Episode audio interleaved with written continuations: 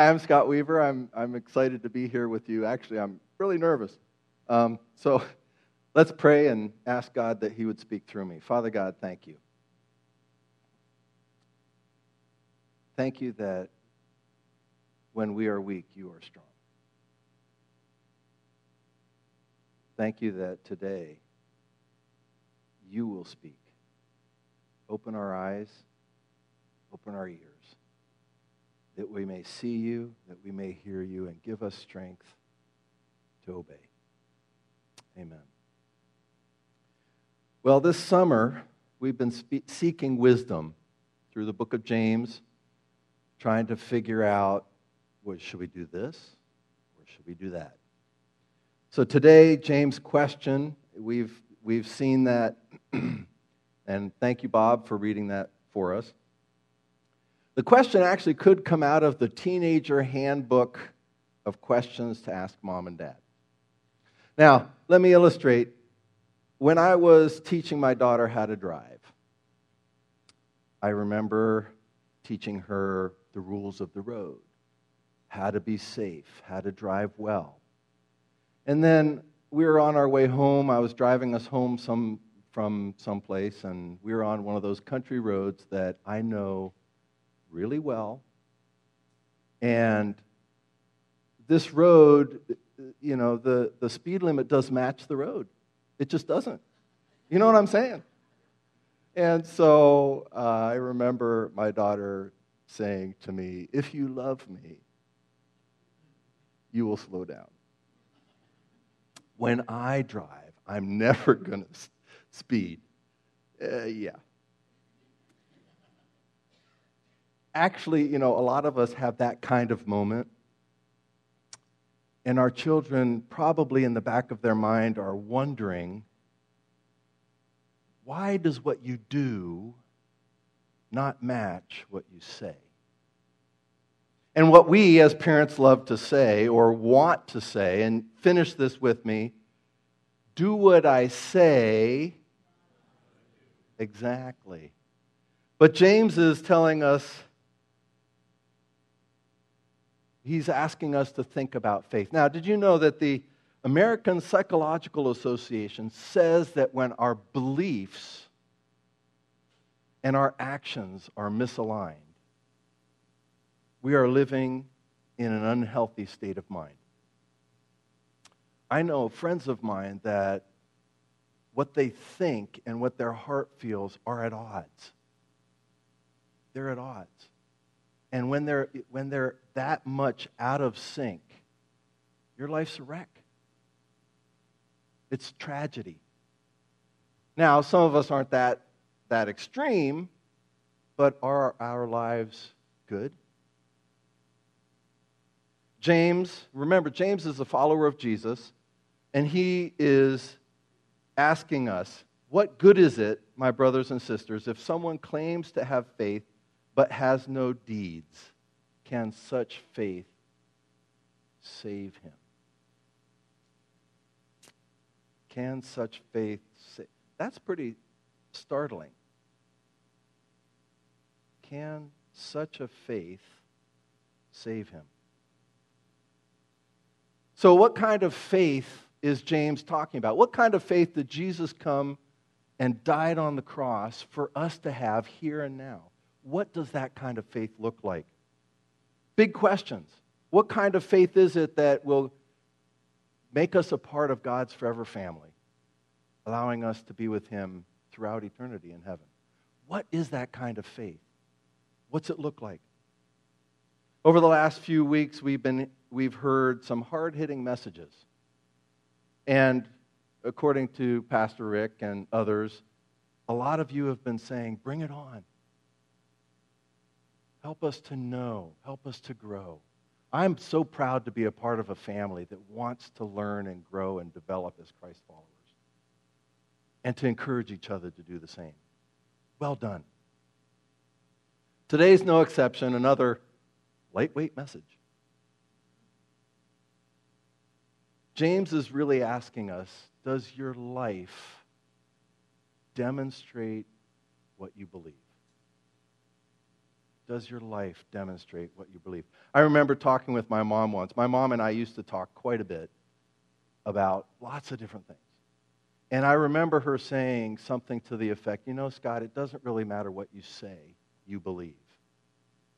You can say you believe a lot of different things, but your life bears out what you believe. And James is asking us that question Does your life demonstrate what you believe? We demonstrate what we believe for every day. For example, when you exceed the speed limit, what do you believe? Well, I believe I'm a great driver. I believe that the speed limit is a suggestion. Unfortunately, police officers don't see it the same way. Right, Brian? uh, don't tell anybody that, okay? When you buy something online, you expect the company to send you what you bought. And if not, you expect to be able to get your money back somehow. A lot of you believe that if you put your information out there on social networks, nobody's going to steal it. Oh, wait, maybe you say that there might, but you still post stuff on Facebook and Twitter, etc.. What do you believe? What you live says what you believe. Those who went on our short term trip to Ecuador are coming home today. I'm really excited. My wife's coming home. Woohoo! They demonstrated trust in God. They demonstrated that how am I going to afford this? Well, God will provide. And He did. They demonstrated that when I go, is God going to use me? Is God going to change me? Am I going to be able to minister to people? And they, stepped, they took a step of faith, and He did. None of them knew exactly what they were going to experience, but they stepped out in faith and they said, God, I'm going to trust you for what happens. I'm going to trust, and I'm going to show that trust by doing what you called me to do. So I'm so excited to hear the stories that they have because I know God worked through them. By the way, anytime you have an opportunity, go on a missions trip. If you're scared, come with me. We'll have a blast. Remember, James is asking, does your life demonstrate what you believe? Or put another way, when it comes to faith, do you live what you believe? Now, this is the tough part. Do you live what you believe? If not, it's worthless. Throw it away. Give it up. It's worthless. Wow. That's that's a hard word. So, when I was a kid, I lived in the Philippines, and, and I remember one summer we went on vacation to the southern Philippines to our mission, uh, mission base called Nasuli. My parents were um, at a conference, with the mission, and I was, well, having fun.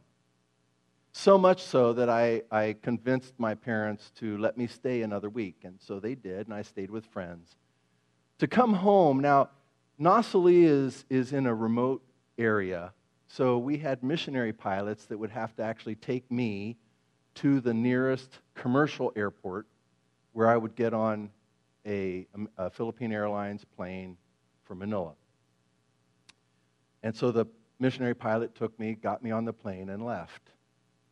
So I was sitting on the plane, and the pilot came on the over the loudspeaker and said, "This plane is having mechanical difficulties. You're going to have to disembark." So I, being brilliant, I looked around and I thought, "Okay, all of these people are going to Manila, so pick one out." So I followed a guy that I knew was going to Manila. We, got, we went to the counter, and, and the lady at the counter said, Okay, you have two options. You can stay and wait later this evening for a flight to Manila, or you can go now to uh, Cebu, which is in the middle of the Philippines, and then catch a flight from there. Well, he decided to go to Cebu, so I decided to go to Cebu. Made sense to me. Now, this was in the morning, so we kind of hung around for a couple hours before that plane left. And we got on the plane and we got to Cebu. And the lady didn't tell us that we were going to stay in Cebu for three or four hours. That's okay. I wasn't worried. You see, I thought I was invincible. Nothing, well, let me put it more spiritually. I knew that God was going to take care of my every need. I wasn't worried. Well, I was worried that I'd lose the guy, so I'd be reading a comic and every now and then look up, okay, he's still there, he's still there, you know. Um, make a long story short, I got back to Manila about 6 o'clock. I wasn't worried at all. My mom, on the other hand, different story. That's another story. But, um, but what was I believing? I believed that I was going to get there. I wasn't worried. For whatever reason, my belief was things are going to work out fine. And I acted on my, my life demonstrated what I believed. Our actions tell us a story of what you believe. James is asking you what your life demonstrates about your faith. Has your faith grown to a point where you experience Jesus' life changing power and are helping others to experience it too? James on, goes on to give some examples of faith that won't change your life. James makes some clear distinctions to help us understand what a true Christian, a true Christ follower, really looks like. So in verse 15, suppose a brother or sister is without clothes and daily food. If one of you says to them, Go in peace, be fed, keep warm, what good is it? if you aren't, I'm really paraphrasing it, but does nothing about their physical needs, what good is it? In the same way, faith by itself, if not accompanied by actions, is dead. I mean, you think about it, if somebody were to come to you and say, you know, I'm, I'm naked, I'm hungry, oh, brother, go. In the middle of winter, go, be warm, have a full stomach. Stomach. You're good to go, buddy. That's ridiculous. And that's what James is saying. Our faith without actions is ridiculous. It doesn't make sense. Dead faith is knowing about Jesus without acting like we actually know Jesus. We can have good morals. We can be vocal about those good morals. We can go on marches. We can do all sorts of things about what we believe.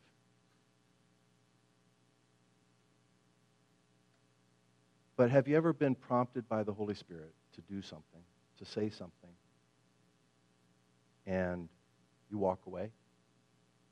I have. Am I demonstrating a faith that God, faith in God at that moment? I'm not. What kind of, that kind of faith, the one that we can compartmentalize, the one that we can add to our life, the one that, that's safe. That kind of faith is safe. We don't have to do anything. We don't have to be radical. Hey, I'm going to add, I believe. You come to church, you act one way. You go to work, you act a completely different way. That's dead faith. That's a faith that's worthless. Now, I want to be careful here. James is not contradicting what Paul said. When Paul talked to the Ephesians in Ephesians 2 9, for it is by grace you have been saved through faith, not by works, lest any man should boast. So, what is James saying? If James, now remember, James was with Jesus. James saw Jesus. James was experienced the death and resurrection of Jesus. He was there. He's not contradicting what Paul's saying. But what he's saying is if you truly have faith, your life will demonstrate it. A couple weeks ago, we talked about how our faith can be in danger when being right is more important than doing right. Or the moment we value knowing over doing or being. Religion can be described as checking off boxes. Do I do this? Check. Do I do this? Check. Do I do this? Check. It's still dead. It's doing. Okay, I get it. I got to give people clothes and food. Check. Is that the faith that James is talking about? That's still dead faith. If faith that's alive looks like Jesus, feels like Jesus, because it flows from a relationship with Jesus, it flows from coming into constant contact with the living Christ and experiencing his love flow through you to others. Remember, James was with Jesus and would have heard his analogy of the vine. Remember that? When Jesus said, I am the vine, you are the branches. If you remain in me, you will bear much fruit. Apart from me, you can do nothing. That's what James is talking about. Jesus said the same thing Abide in me, and amazing things will happen. Are we abiding? Or are we checking off boxes? I guarantee you that the people that went to Ecuador have seen God do amazing things. Their faith has become alive because of they trusted God, they went out, they took a leap of faith for some of them. And I can guarantee you they began to love people in the jungles of Ecuador that they had never met before. I guarantee it. Ask them when they come back. Ask them to tell stories. And I can almost hear them say, Oh, I fell in love with. Because that's happened to me over and over again. When I go to a country, I fall in love with the people there. Is it because of me? No, God's working through me. So, a dead faith won't change your life. And there's another kind of faith that James mentioned that won't change your life. Verse 18. But someone will say, You have faith, I have deeds. Show me your faith without deeds, and I will show you my faith by my deeds. You believe that there is one God. Good. Even the demons believe that and shudder. Wow, talk about shock value. James is saying if you have faith, you should see the good changes God is making in your life, changes that produce good deeds. Can't think of, can't help but think of uh, Galatians 5:20, the fruit of the Spirit. If we're plugged into the vine, we can't help but produce fruit. If we're plugged into the vine.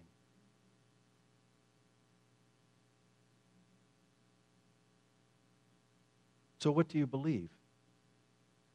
James brings up something interesting. He compares that kind of dead faith to the demons. He says that demons believe too. Surprising? What do demons believe? Well, they believe in God. There are no atheist demons.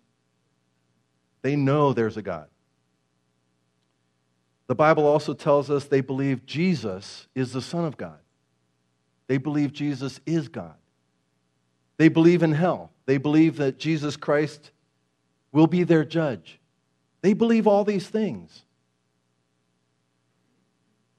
In fact, James says they shudder.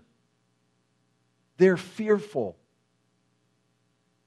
Now, I can't, I can't help but think that the enemy, Satan, Lucifer, whoever you want to call him, has so deluded himself that he believes he's going to win. And the demons are all with him. But they shudder because they know if we don't, we're going to be judged. Now, that kind of fearful faith, some of us have. Some of us have a fearful faith, knowing what Jesus did for us, intellectually knowing, but yet having this fear in our hearts about what God thinks of me, what God believes of me fearing. Again, I think of the three men that, that got talents, the story that Jesus told, and the third man who got one talent hid it. And you remember what he said at the end I hid it because I was afraid of you. That's not faith. The kind of fearful faith is not willing to risk because failure has too great a consequence. If I risk that one talent, I might lose it. And then where will God be with me?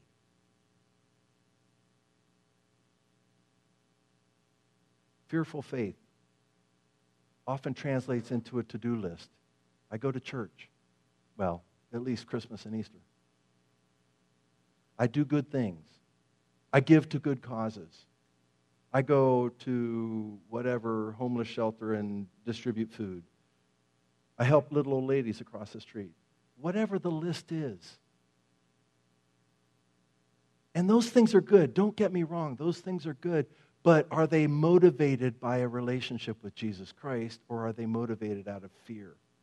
Are you doing a checklist of, of what you think a good Christian ought to be? Throw it away. Ask God to change your mind. We need to have a faith that is based on more than our intellect. We need to have a faith that is rooted in our heart. A lot of us like to come to worship because God stirs our heart. A lot of us like to listen to worship music because God stirs our heart, not our intellect, our heart. But I believe it's possible to have your heart stirred in one moment and then tomorrow forget all about it. Back to Jesus' analogy of the vine. He said, If you do not remain in me, you are like a branch that is thrown away and withers. Don't you have days when you feel like you're withering? I know I do. That should be a, a wake up call that you're not plugged into the vine. You're not in the vine. Somehow you got pulled out of the vine and you're beginning to wither. Does that faith save you? Plug back into the vine. Life change happens when we faithfully hear and respond to God's invitation by choosing to obey. That's why we give an opportunity at the end of every service to respond. It's not that writing on that card means anything. It's actually putting action to what you heard God say and making a record of it almost like planting a flag. I will do this. God, you are telling me to do this. I want desperately to take that step of faith. Help me in my unbelief. James gives us two quick examples to wrap up the passage today. In verse 20, and, and Bob read it so well for us, but he talks about Abraham. And Abraham demonstrated faith. So Abraham came from a family of pagan moon worshippers and heard God and discovered God. And scripture says he actually became friends with God. When, when God invited Abraham to follow him, what did Abraham do? Did he simply add God to part of his life? Did he hear God's voice and get so moved emotionally, said a prayer, and lived happily ever after? See, God promised him that his lineage would be like the number of the stars that he could see. Now, today, you know, there are still a lot, but back then, without electricity, can you imagine? Have you ever been to a place where there's no electricity and the sky is amazing? If you haven't, find that place. So, script, you know, a dead faith, if Abraham had this dead faith, he would have said, sure, okay, let's see what happens. Well, I don't know what Abraham was thinking, but in his in scripture it says Abraham believed the Lord and it was credited to him as righteousness. Okay, so he believed him. That's easy to say, right? But fast forward. After his son's born, God says, Okay, I want you to sacrifice your son. Now, see, that was a common practice in his old religion. Now, Abraham had a choice. Was this faith an add on, or was this faith part of his life? So, Abraham decided to trust God more than himself. If he loved God more than his son, he had to demonstrate it. Since we know the rest of the story, we know that God didn't intend for Abraham to sacrifice his son. He provided a ram. But it was no less real for Abraham to actually go through the motions of sacrificing his son. The second, so true faith, sorry, true faith requires radical obedience. Sometimes God tells you to do something and you think, that can't be God. Can you imagine Abraham thinking that? Oh, that's pagan. Nah, that can't be God. But he followed out in faith. The second example is Rahab. Now, Rahab had a bunch of junk associated with her. She's a prostitute, a member of the enemy of the Lord's people, Israel. But she helps these spies that Israel sent in. She hid them, snuck them out of the city, and sent her people as decoys in another direction. She risked her own life and that of her family's. And this is what she said I know that the Lord has given you this land, and that a great fear of you has fallen on us. For the Lord your God is God in heaven, above and on the earth below. That's Joshua chapter 2. That's what Rahab believed. And she put her belief to action, risking herself and her family. She didn't just think about God, she didn't get all excited dwelling on a feeling. She responded to God's invitation to join his family as they were on mission. And coincidentally, she became the great, great, great, great grandmother of Jesus. Wow. So, what's the point? True faith responds to God's invitation, but you have to listen. Many of you know this to be true. God spoke to you about something big, and you chose to step out in faith. Maybe it was a missions trip. Maybe it was doing something right at work. Maybe it was somebody that you had to talk to, share your faith with. Whatever it was, you stepped out, you took action, you put feet to your faith, and you experience God in a new way. You experience life change. And there's a good chance that others were encouraged by that as well. Now, you've seen the, the ad about the dog park. Yeah, my daughters are saying, I got to get a dog now. Yay! Well, that, that was an act of God. Rick, I was talking to Pastor Rick, and, and he was telling me all about, you know, he was looking for a way to be a part of the community. He was looking at other churches. How did other churches involve their community? But he never saw a dog park. But the opportunity came up, and they responded.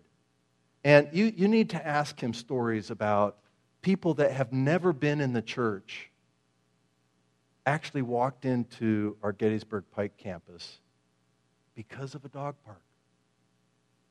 Now, we don't know where that's going to lead, but that's kind of amazing. As we follow God, God's going to do great things. Let's get back to James' question Does your life demonstrate what you believe? And do you demonstrate the kind of faith that saves you? Again, I'm not, I'm not discounting what Paul says, that we are saved through faith. What I'm asking is, was that a heart faith? I remember as a kid being scared. Did I accept Jesus correctly? Did I, did I do it right? But as I look back over time, I can see that God did amazing things as I followed him. Have I always been grafted into the vine? No, I think I've yanked myself out many times. But then I notice that I wither. Oh, I got to plug back in. I got to listen. I got to hear Jesus. I can't do this on my own. If I were to sum up the Christian life, which I think some people make way too complicated, it would be this listen. Listen for God's invitation to love Him and love others and then respond in obedience. In this day and age, that first part is very hard to do. Listen.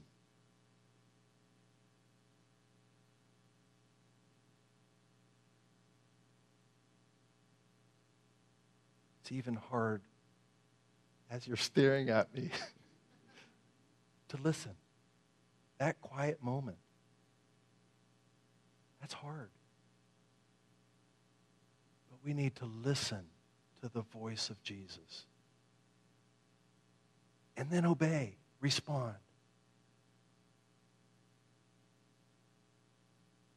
How do we? Well, God's Word is an important part. Prayer, listening, fellowshipping with others, having other people sharpen you. There's a lot of ways to hear God's voice. And there's a really easy way to stop hearing God's voice. You know how that, that is? Keep saying no. Keep saying, I won't. And the Holy Spirit will get quieter and quieter. Don't do that. Respond. It's risky. Stepping out in faith is, is risky. But it makes your life, your mind, and your heart together. And what you live and believe are the same. Maybe some of you saw the MTV Awards earlier this week. And yes, we're going to show a clip. Um, actor Chris Pratt shared when he got up to receive his award. It was risky in that environment. Think about the environment he was in. But he responded to God's invitation. Let's take a look and see what he said. Let's talk about this plan of yours. I think it's good, except it sucks. So let me do the plan, and that way it might be really good. Wow. Whether he's playing Andy, Star Lord, or just being himself. This guy is seriously hard not to like. God is real. God loves you. God wants the best for you. Believe that. I do. If you're strong, be a protector. And if you're smart, be a humble influencer. Strength and intelligence can be weapons, and do not wield them against the weak. You have a soul. Be careful with it. Doesn't matter what it is, earn it. Learn to pray. It's easy and it's so good for your soul. And finally, nobody is perfect. People are going to tell you you're perfect just the way you are. You're not. You are imperfect. You always will be. But there is a powerful force that designed you that way. And if you're willing to accept that, you will have grace. And grace is a gift. And like the freedom that we enjoy in this country, that grace was paid for with somebody else's blood. Do not forget it. Don't take it for granted.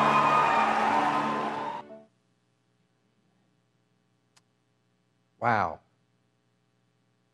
Can you imagine doing that to the Hollywood elite that many of whom don't believe at all? That took guts. Now, I don't know Chris. I think he's funny, like some of his movies. But I hope and pray that what he said, he actually lives. I can't imagine he would get up there and say that and not live it. Risky.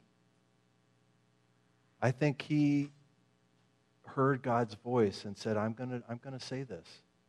He said some other things that were kind of weird, but those of you who watched it, yeah, don't worry about it.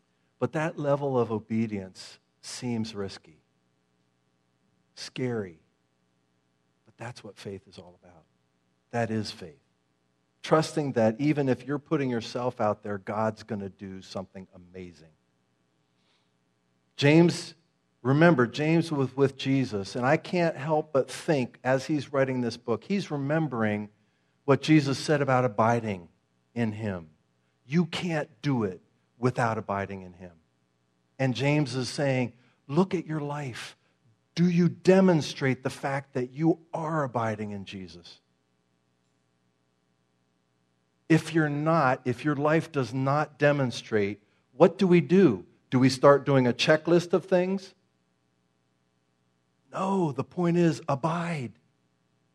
Go back, listen, spend time, hear God, and do what He's asking you to do.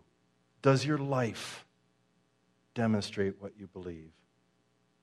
Faith demonstrates our belief and trust in God. And that's the kind of faith that saves us. That's the kind of faith that will change the world. Faith in the living Christ, being plugged into Him, is what can motivate us to be obedient. Let's pray. Father God, I pray that you would open our ears and our hearts to hear your word to us. Father, give us courage to step out in faith, to trust you, and obey what you have told us to do. Thank you, Father, for what you will do. Thank you that you love us and speak into our lives. Amen. Take out your response cards. Again, this is not something that is magic. It's simply a way of you listening. What did God tell you today? What was it that God impressed on your heart? What do you need to step out in faith to do? Write that down. Even if you don't turn it in, write it down. Take that action. Take that step.